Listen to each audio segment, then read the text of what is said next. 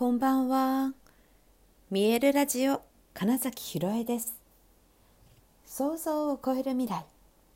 自然はいつも大きな愛で包み込み、真実を伝えてくれるネイチャーメッセンジャーをしておりますはい、改めましてこんばんは。にせんにじゅうさんねんじゅうにがつじゅうよっか、見えるラジオ始まりました。今ね、ちょっとタイトルコールで笑っちゃったのは、あ、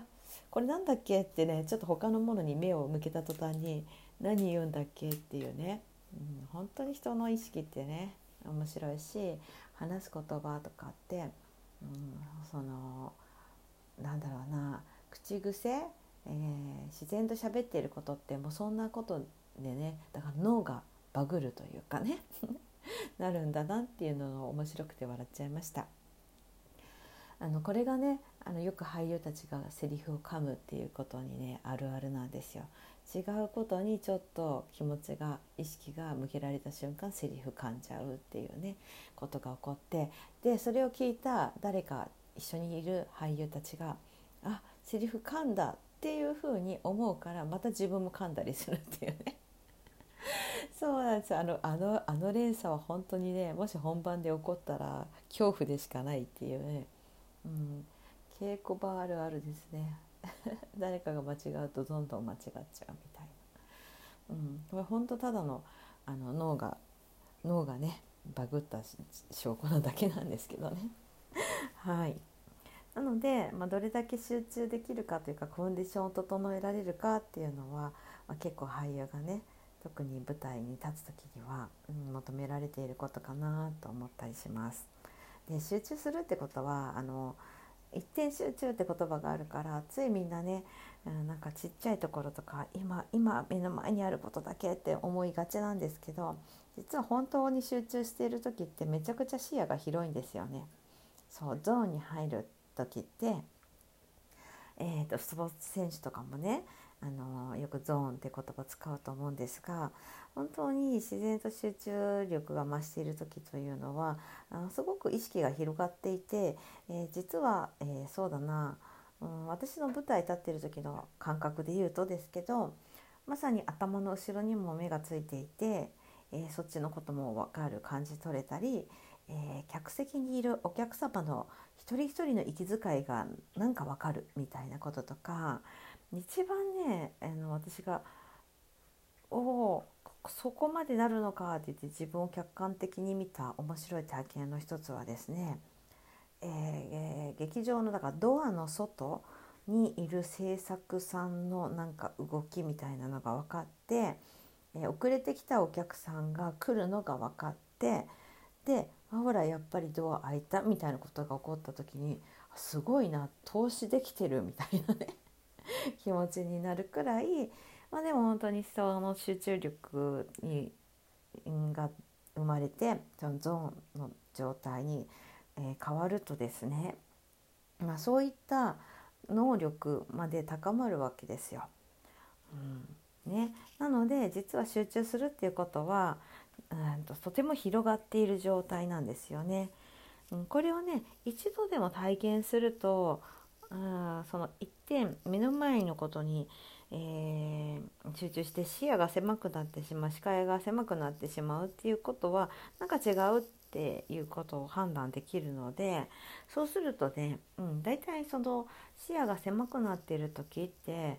えー、力んでる時、力が入っちゃってる時じゃないかなと思うので、まずはね、うん、そうですね、リラックスすること、呼吸を深く長くすることっていうのをやってみるだけでも、うん、自然と集中力が増すってことにもなりますね。はい。いやね、そのこのね、広い視界、視野が広いということで、物理的な視界も広いんですね、実はね。でプラス、あとはね、その視座を上げる、似てるようでちょっと違う感覚な視座を上げるっていうことと、えーとね、俯瞰してみるっていうことと、客観的であるってことは、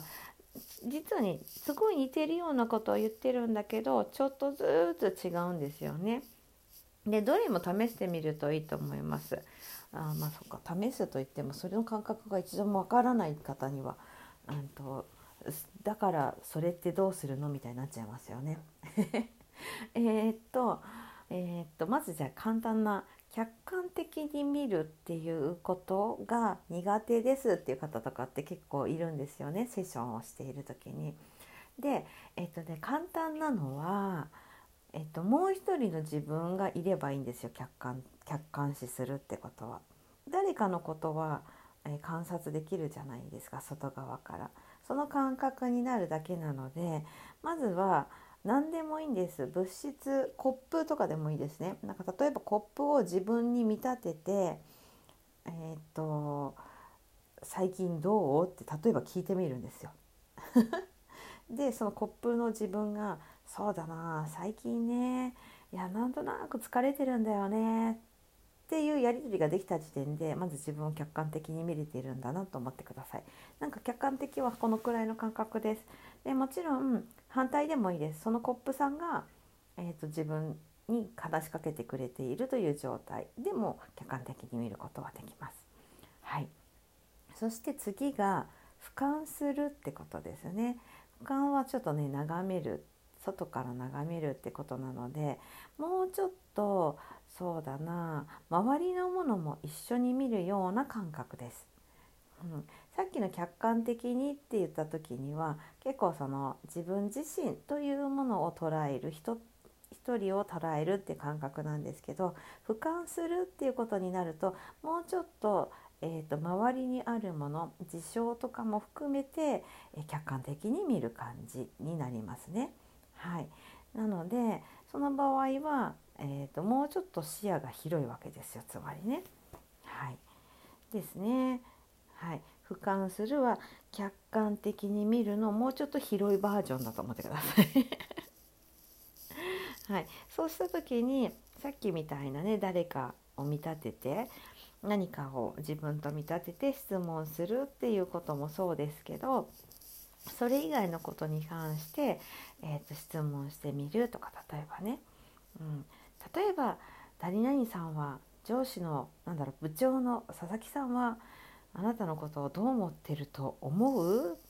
もし佐々木さんだったらどう考えるかなとかって言ったら、ちょっとねその客観とプラス俯瞰の感じになっていきますみたいなねことですね。で、あの最後のその視座を上げるっていうのはもっとえっとねえーと抽象度が結構上がるんですよ。うん、自分だけではなく、さっきの、えー、俯瞰するにもちょっと近くなって、えー、鳥のようにね、えー、見える。だけどさらに視座を上げるっていうことになると、えー、広がっていく、より大きく広がっていく感じですね。うん、宇宙レベルで考えるとか、例えばあの極端に言うと、宇宙というもの、宇宙は全てを包み込んでくれているとかっていう、えーとえー、感覚から捉えてみたらどうかなって読むと、うーんと全然そのいっていなんていうの一人とか、うーん今目の前で起こった、例えばなんだろうな、電車が遅延してるとかなんか そ, それ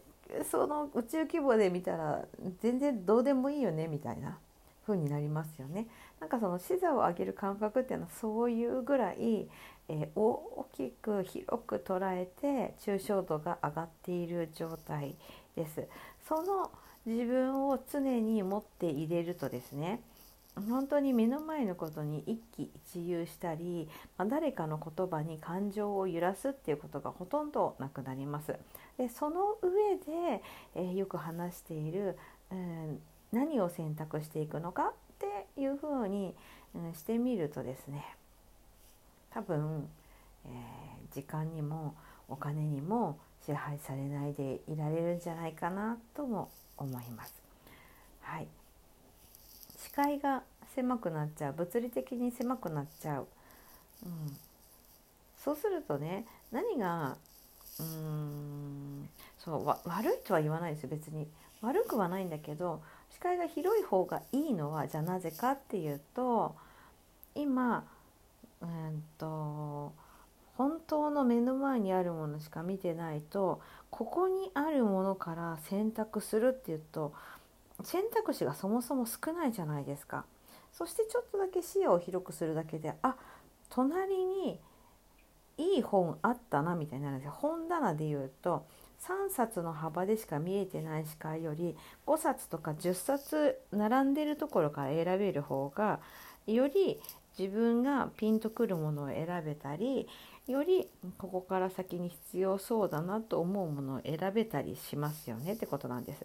だから集中するという時にたくさん広く視野を広げてくださいというものは、なぜかというと、それだけ全てのものが見えている中で絶対にこれだということにむしろ全部のエネルギーを注ぐことができるからです。そう、全ての選択肢の中からこれだっていうものに力を入れるには視野が広い方がいいんですよねっていうね。で、自然と視野が広いっていう時にはリラックスしているので、より大きな自分のそもそも持っている本来のエネルギーを使っていけるよってことでもあります。はい、最初に私はタイトルコールをちょっと噛んだというところから今日は客観的に見る、俯瞰する、えー、視座を上げる、えー、集中するって実は視野がとても広いことなんだよ、意識が広くあるってことなんだよっていうお話をしてみました。